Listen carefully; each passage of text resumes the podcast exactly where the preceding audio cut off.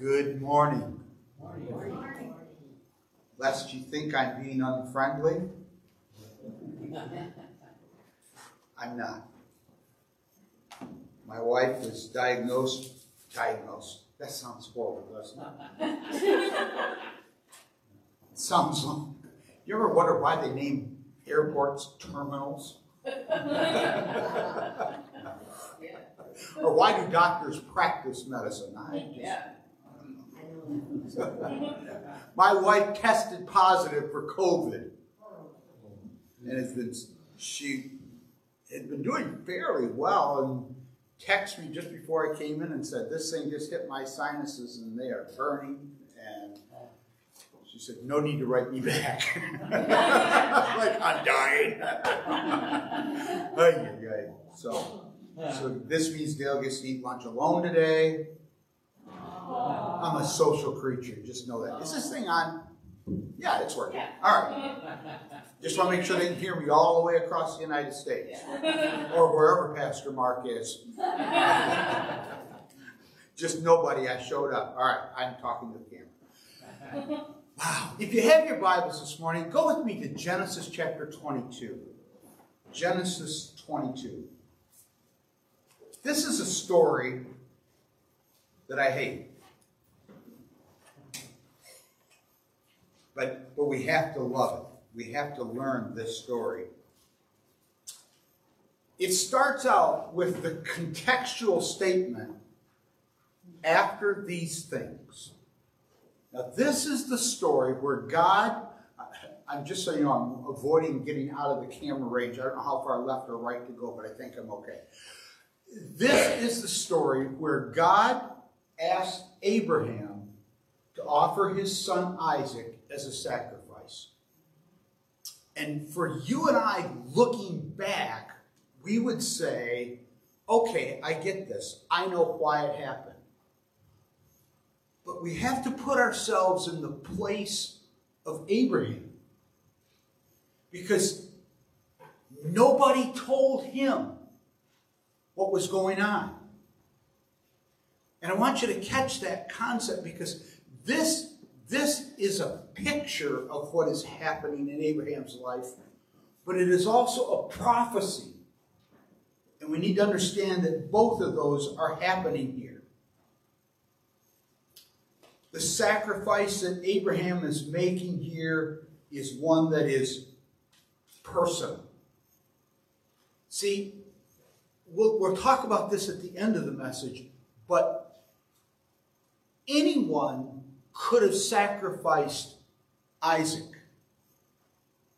and said, God said to do it, and so I did. The only one who couldn't do that was Abraham. Because for Abraham, it was something different than God asking for a sacrifice. It was God asking for everything. It was God asking a father for his son. It was God asking Abraham to somehow ignore the promises and do what he said.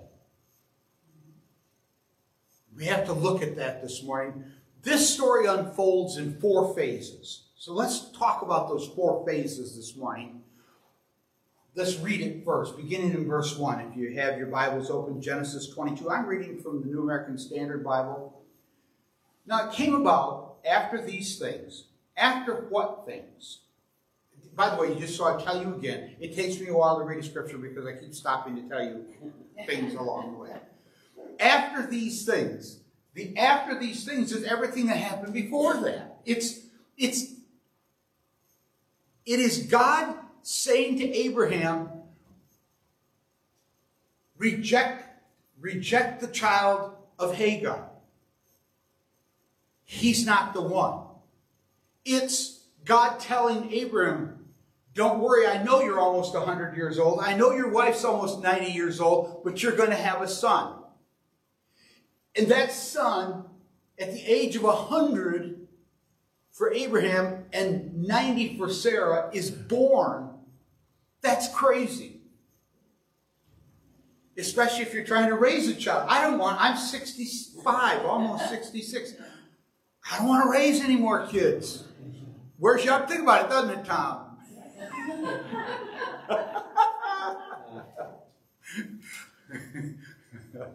this, this story resonates with us, with us seniors. I, I get it. It's, okay, so go ahead.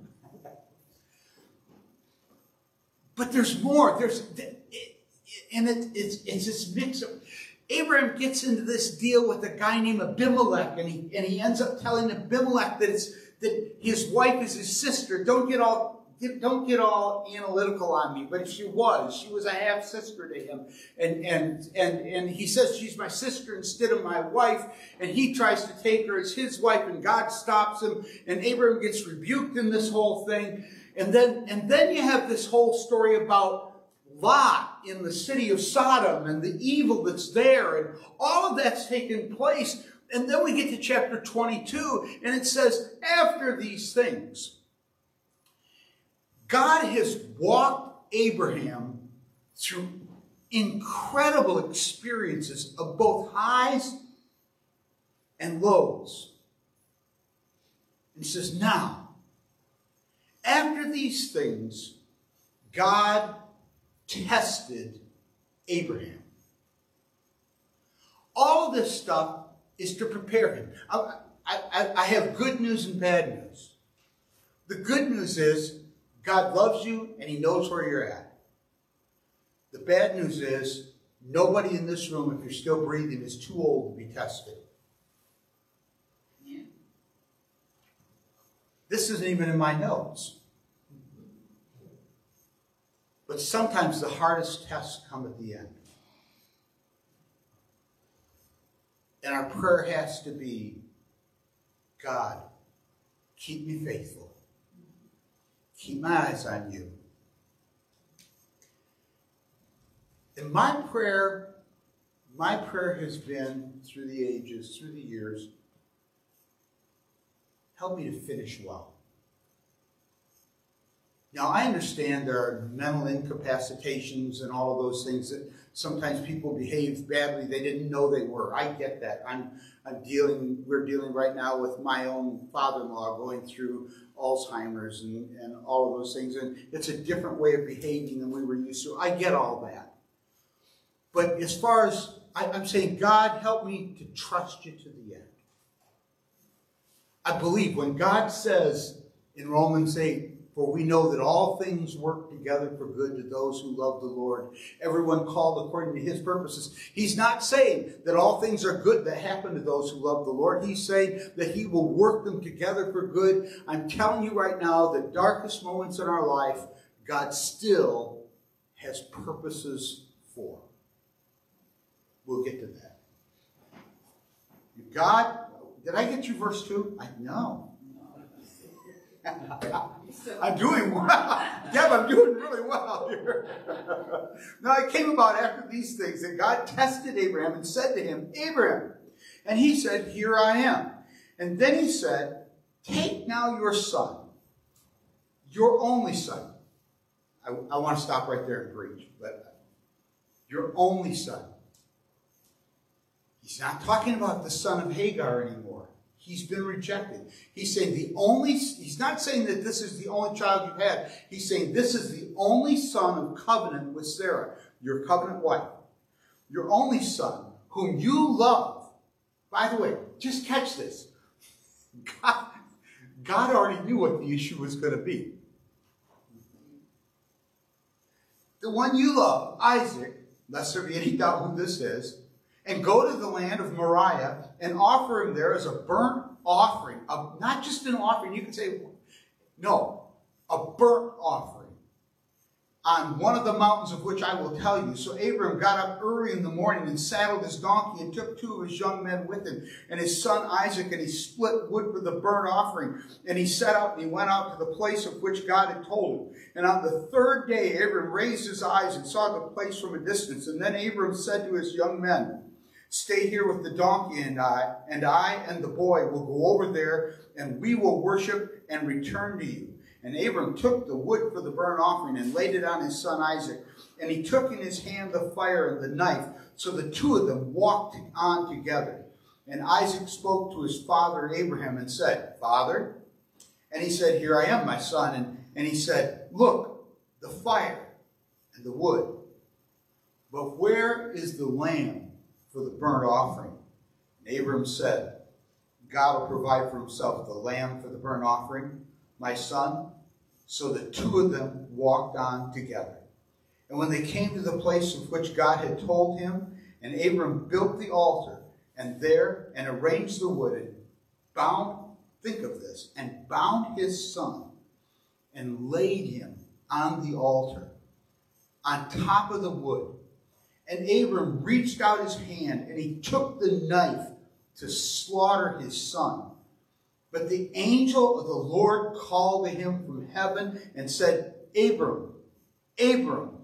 And he said, Here I am. And he said, Do not touch, do not reach out your hand against the boy, and do not do anything to him, for now I know that you fear God, since you have not withheld your son, your only son, from me. Then Abram raised his eyes and looked, and behold, behind him was a ram caught in the thicket by its horns. And Abram went and took the ram and offered it up as a burnt offering in the place of his son. And Abram named that place, The Lord will provide, as it is said to this day, on the mountain of the Lord it will be provided. Lord Jesus, I pray that you will take the word your word and move it into the out of our minds and into our hearts today. That you never ask more than you're willing to provide for. Guide our thoughts and our words, we pray, in the name of Jesus. Amen. All right, so the first phase, I think I already told you the first phase is preparation. Preparation. He says, after these things. Do you ever do you ever fear what God may ask of you in life? Sure, I did. I did. I can remember. And it was not, once I became, once I gave my life to Christ, I was a teen, I was 17 and a half years old when I gave my life to Christ. And it was because it, it was, it's different, I think, when you grew up in the culture of church than if you were a person that never was in church and didn't know what goes on. But I had this I had this thought after I gave my life to Christ that God was going to ask me to do something horrible. You know, He was going to make me marry an ugly girl. I mean, really. I mean, I thought, man, man, did I have that one wrong? I'm like, but and then it's like, wow. It was like, surely there's going to be something. He's going to make me be a missionary where there are snakes and and and, and just all you know listen to me anything god god stop god will ask you for the hardest thing in your life we'll get to that in a minute but i'm telling you if you do what god asks it will never be misery it will bring joy to your life but the preparation was all that had led up to this thing. Don't dread what God may ask. Sometimes the blasting that God allows is for the blessing that God has planned. That's why Romans 8 says, we know that all things work together for good. God has purposes. But don't you wish that you knew ahead of time? See, the first phase is the preparation, the second phase is the examination. Here's the problem God never told Abraham it was a test. Isn't that funny? At the end, it's the, the, the writer, probably Moses who wrote this, says, he gives you this glimpse. God tested Abraham. Wouldn't that be nice to know ahead of time?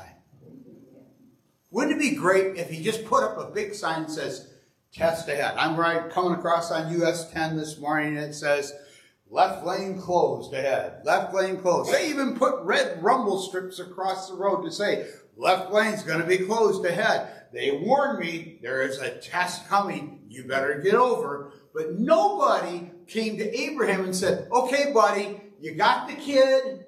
You, your nephew got rescued. Now, hey, Abram, there's a test ahead. Just be ready for it.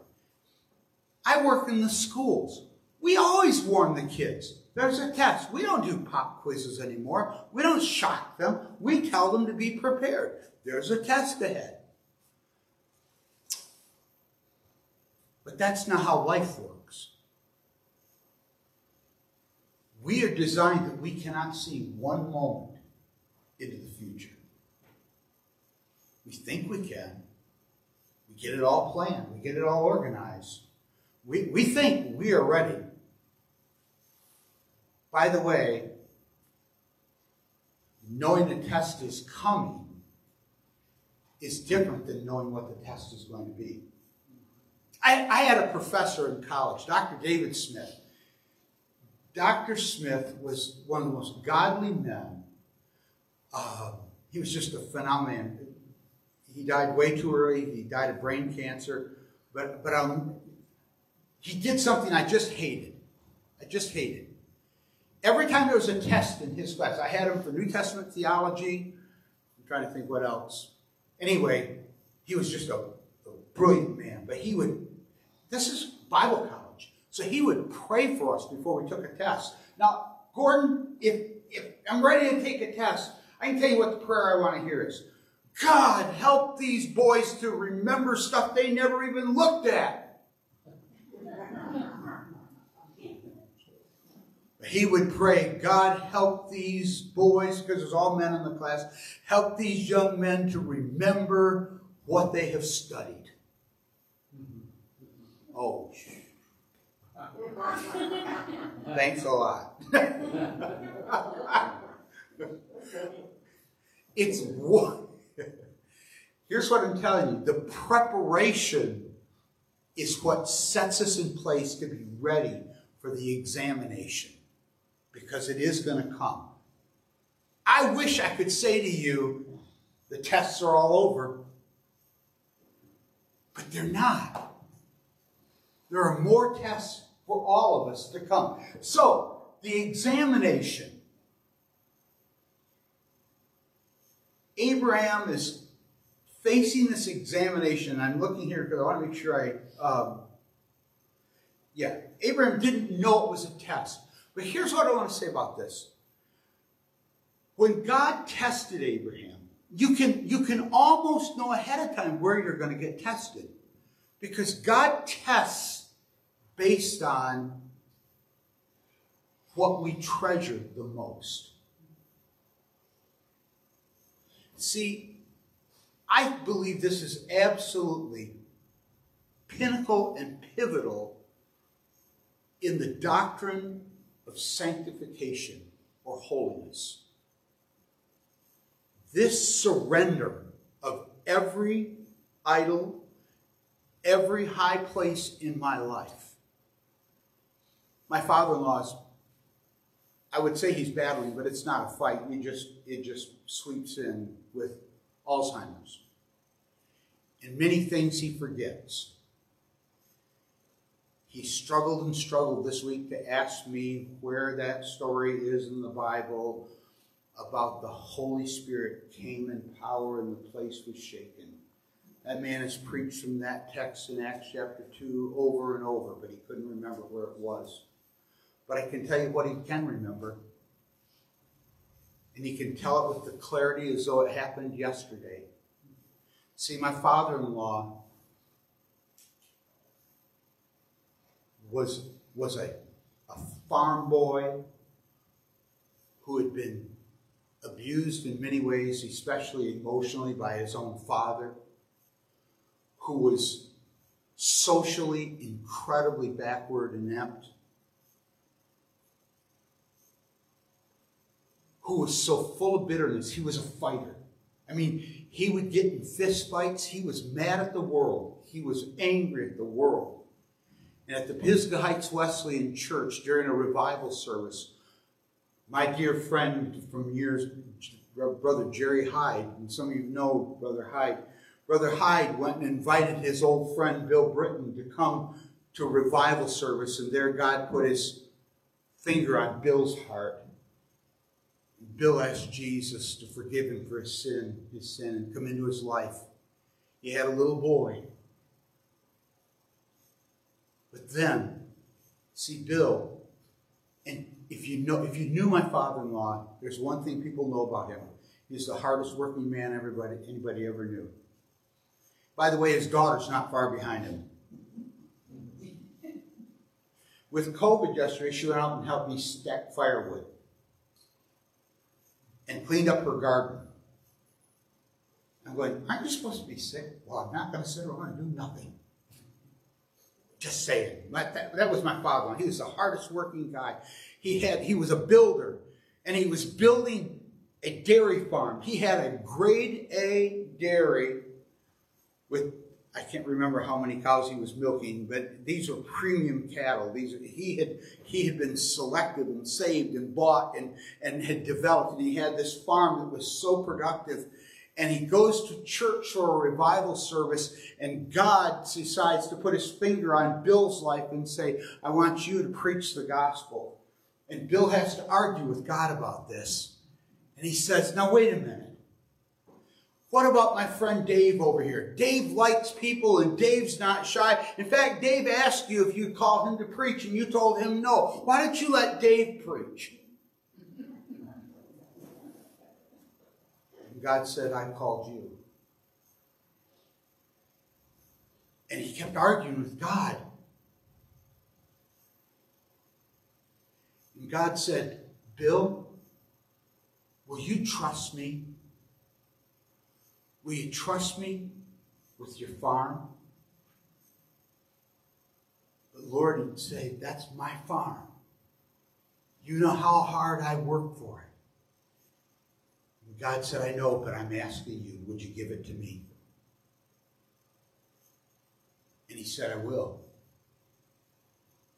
And he asked him about his building business. He said, Would you give it to me? And he said, I will. And then he said, God did the thing I didn't, I knew I didn't want him to do. And he said, Bill, will you give me your family? And he said, I stopped in that moment. And I said, God, I can't do that. It's my family. By that time, two more children, including my wife, were in the mix. He said, God, I can't do that. And God told him, in essence, I can't bless you. I cannot provide unless you surrender it all to me. Now listen to me. You can tell God he's being unfair all day long. You can say, what, why that? Here's what I want to tell you this morning. God already knows. God already knows what you treasure more than anything in the world. And you say, well, why would he ask for that? Because he told us the answer in this story. He says to Abram, he says, don't touch the boy. Now I know. Now I know. And my father-in-law sold his farm. And my father-in-law rededicated his business. He built dozens of churches. He became the consultant for the Northern Michigan, North Michigan district of the Wesleyan Church. He was their go-to guy between he and Dave Willett, and probably your dad, about on that building committee whether the church was ready to build or not, what they needed to do. And he would go in and build. I attend the church that my father-in-law built. I preached revivals in the churches my father-in-law built while he was pastoring the church. My father-in-law would tell you to this day he was never a great preacher, and he wasn't, but nobody ever loved a church like he loved a church. Every church he ever pastored grew, multiplied in numbers. I remember the day we I was engaged to Marilyn before we were married, because the week, the month after we got married, he moved from pastoring the Houghton Lake Church to this little place called Edgetts. Anybody ever been to Edgetts? Beautiful downtown Edgetts. It's just south of Bristol. That's that's a joke. And I, and I remember saying to my father-in-law, "What are you What are you doing? Do you not realize that that's in the middle of nowhere?" He said, "This was his answer. Oh no, it's not. It's in the center of everything." I'm going, everything. It's in the center of Tustin and Luther.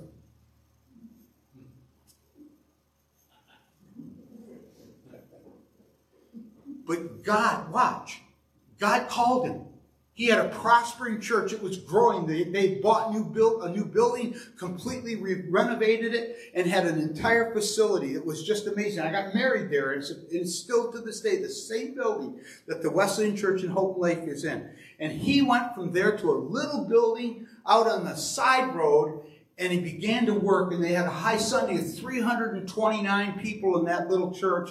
Record attendance they had to add on turn the building around and he grew that thing not by himself but how did it happen? Because he surrendered it all. He said here's my here's my farm. Here's my family. Here's my business. It's all yours. God comes to abraham and he says I know I promised you that you would be the father of a multitude, but will you give me the one thing that you treasure more than anything in the world? God tested Abraham. Whom do you love more? Some say that we all have an Isaac, but if we do, would we pass the test? Phase three. The third phase is submission. Abraham has taken his son. Now, I want to tell you this. This story tells not just about Abraham, but it tells about Isaac as well. Think of this. Isaac is old enough that he can carry enough firewood for a sacrifice on his back. According to the Bible, Isaac carried the wood. He is probably a young teenager by this age. He not only carries the wood, but he is a logical person. And he looks at his father and he says, okay, we've got fire, we've got wood, but where's the sacrifice? Where's it at? And Abraham's answer, I love Abraham's answer. It's, don't worry, son, God will provide. God will provide. But watch what happens. Abraham binds his son. Now, you, there's not one picture of any resistance from Isaac. He trusts the father. He trusts the father. The father binds him. And it says he picked him up and he laid him on the wood and he has the knife drawn. You can pause the picture. The sun is glinting on the glow of the blade before Isaac, before Abraham is ready to, to, to drop it. And, and the word used in the NASB is to slaughter his own son. I'm telling you, there is nothing that can describe what must have been going on in Abraham's mind. But he knew what God had promised.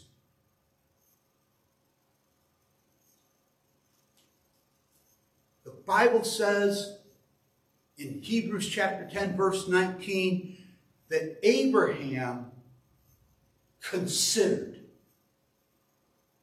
Considered. That word meant, it means, in fact, the, the, the Greek word there is logios, or, or, something like that, and it's the, the it's the, the, the he, I'll get it right, yeah. the Greek word from which we draw our word logic or logical. And so Abram came to a logical conclusion. And here's what he concluded God made a promise to me, and God will keep his promises. God asked me to do something, and he knew full well this is illogical. I'm considering this. It's not logical, but I know that I know I heard from God. I'll do what he asked me to do. And he raises a knife, considering Hebrews 12, 11 tells us that God, who called him, could raise this child back to life. Resurrect him. That's amazing. Abraham believes in the resurrection power of God before anybody ever thought of it. Wow.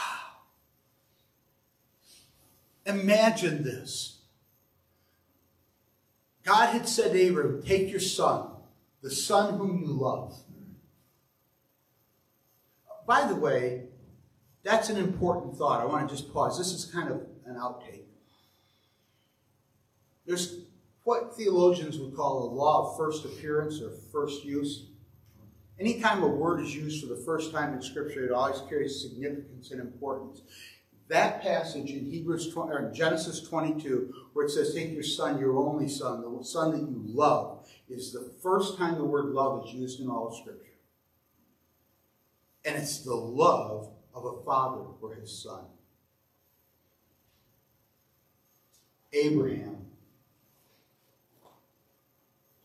had to submit. See, submission rests on this. You have only two conclusions that can be drawn.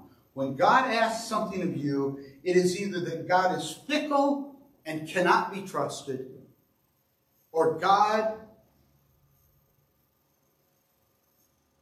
is faithful and he can be trusted. Either God is fickle and he can't be trusted, or God is faithful and he can be trusted. Abraham reasoned, Abraham's considered, Abraham concluded, Abraham figured. He sees it all the way through. He turns the worst time in his life to a worship time. But there's more. The fourth phase of this is the phase of anticipation. You see, this is a prophetic story, not just a picture of a man who's asked to do something difficult. It's not just a picture of surrender, it's a prophecy of God's solution for the sin of mankind. This is a foreshadowing of the crucifixion of Jesus Christ. There are fascinating parallels here. Abraham or Isaac and Jesus both supernatural births. Isaac and Jesus, both, by the way, named before they were born, both out of prophecy. Isaac and Jesus, both carried the wood on their backs. Isn't that amazing?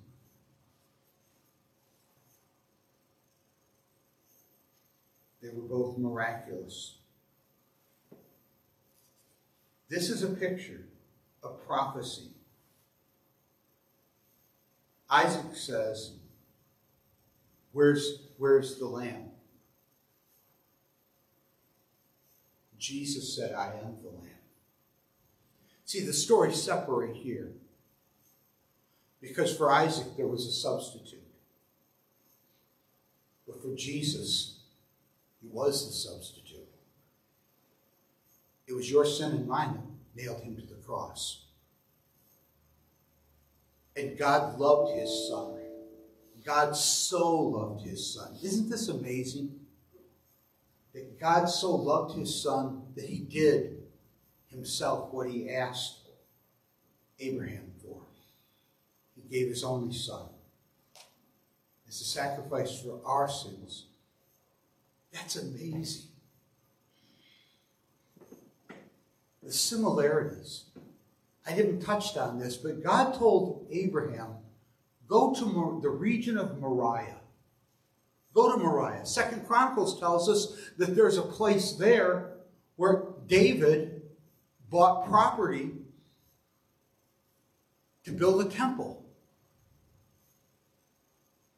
And that's where his son Solomon built the temple on Mount Moriah in Jerusalem. We know it as the Temple Mount. But did you know that there is a, a chain or a small, they're not, we call, the, the Bible calls them mountains. They're really not mountains. They're high places. But there's a ridge. And the highest point of that ridge is a place called Golgotha or Calvary. And that's the same place. Many believe historically that it's the exact same place where Abraham took Isaac. The place where Jesus died on the cross for your sins and mine. Don't you just want to scream, wow, what a coincidence? No, no. God was making a promise that there's an answer for the sin of the world, and it's Jesus. And he proved it. That's another whole series to prove Jesus was who he said he was, but he was. And he loves you, and he died for you. And that's powerful. So, then the question is when your hour of testing comes, and it will, it has. How many in this room could say this morning, I have been through testing? Sure, absolutely. You will be. We all will. I, I want to tell you this. I, you may think it's a bad thing, but it's not. Nobody gets out of life untested. Nobody of faith gets out untested. Because you not only need to show God your faith, you need to learn it for yourself. That He is faithful. I want to tell you something this morning. You can be trusted.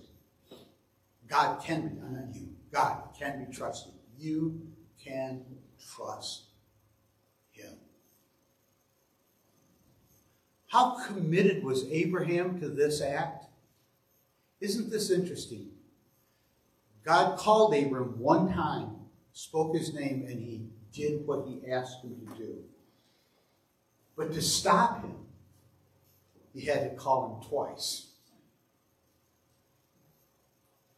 Abram. Do you know in the Hebrew language, whenever a word is repeated back to back, it doesn't mean it's twice. It means it's multiplied.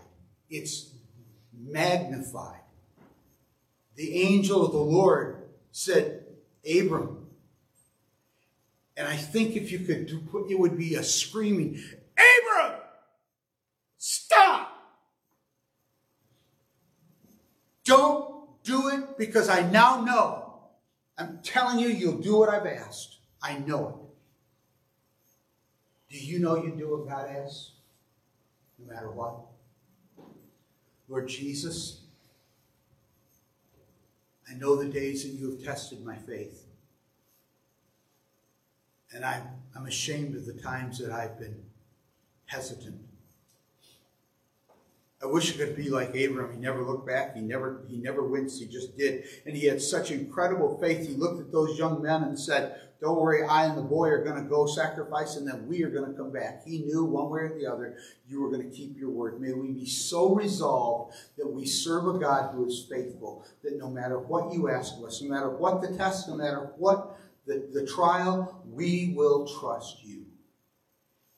Thank you, Jesus. I pray this week we will absolutely walk in genuine faith in Jesus' precious name. Amen. It has been just an honor to be with you today, but I'm not going to greet you. Everybody put out your hand. All right, let's shake. you can't go home and say, the preacher didn't even shake my hand. I might have shaken my finger, but I didn't. all right, so I'm going to, if, if you all don't mind, I'm going to make a quick exit. Is that all right? Yeah. All right. Thank you, Dad. Thank You're welcome. Man, I love you guys. Tell Mark he doesn't have to wait. all right, God bless you. Yeah. I will tell her. Yeah. Yes.